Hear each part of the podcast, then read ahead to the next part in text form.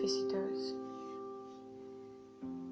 I scrambled to my feet, almost falling down. Who came? Diana looks at me and rolls her eyes. It is one thing to come and deliver this message to my brother, who is a kid, and it's another thing to ask rubbish questions. No, they ask rubbish questions. I glare at her and she laughs. They said they are Joseph, John, and Justice, the triple J's. I frown deeply. Tell them Lawson is dead. I slam my system shut and I jump on my bed, unable to contain my anger. Lawson, what happened? I look at Diana and I cannot help the hiss that leaves my lips.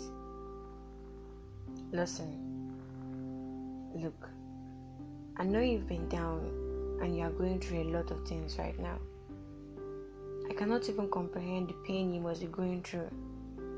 But it doesn't. I will never give you an excuse to talk to me anyhow and hurt me in the process. I watch tears fill her eyes, and before I can say anything, she walks away, slamming the door behind her. I hear voices, and from my window, I watch them leave.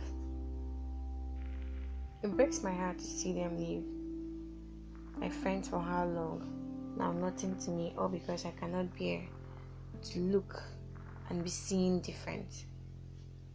I cannot bear to be with people when my heart is breaking and everything around me is falling into unfathomable pieces.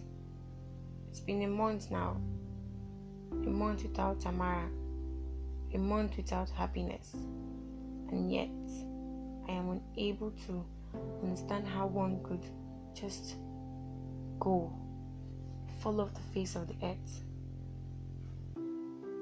I lie still.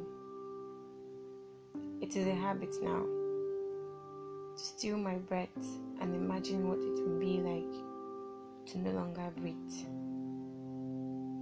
to no longer be. I feel exhausted by all the numerous ugly feelings I live with. I'm tired of being this way. I'm tired of everything. And I need answers. And I am not getting any. The feeling of not knowing what truly happened has made everything worse. My head hurts. I cannot think properly for a second anymore now. I am incapacitated. I pick up my phone, going on Instagram. I'm almost straying my phone as the news still shakes Nigeria. Tamara wasn't just Tamara. She was the daughter of the Minister of Finance at national levels, an important figure in Nigeria, and daughter of the famous neurosurgeon, Kate. To have her disappear without a trace hasn't been a good news, and maybe the police is trying, maybe the private investigators are trying, but what good have they shown? I need answers, and maybe it is time to get it myself. Maybe I am the one who can find the answers. Tamara loved me. She carried a part of me in her, and she in me. I am the one who can get the answers. I pick up my phone, dialing the chief police officer in charge of our case's number. Hello, sir. This is Lawson. You gave me your contacts and asked me to call you. But I almost never had the need for it. If you are chanced, sir, can we meet up? A smile touches my lips, and I nod. See you soon, sir.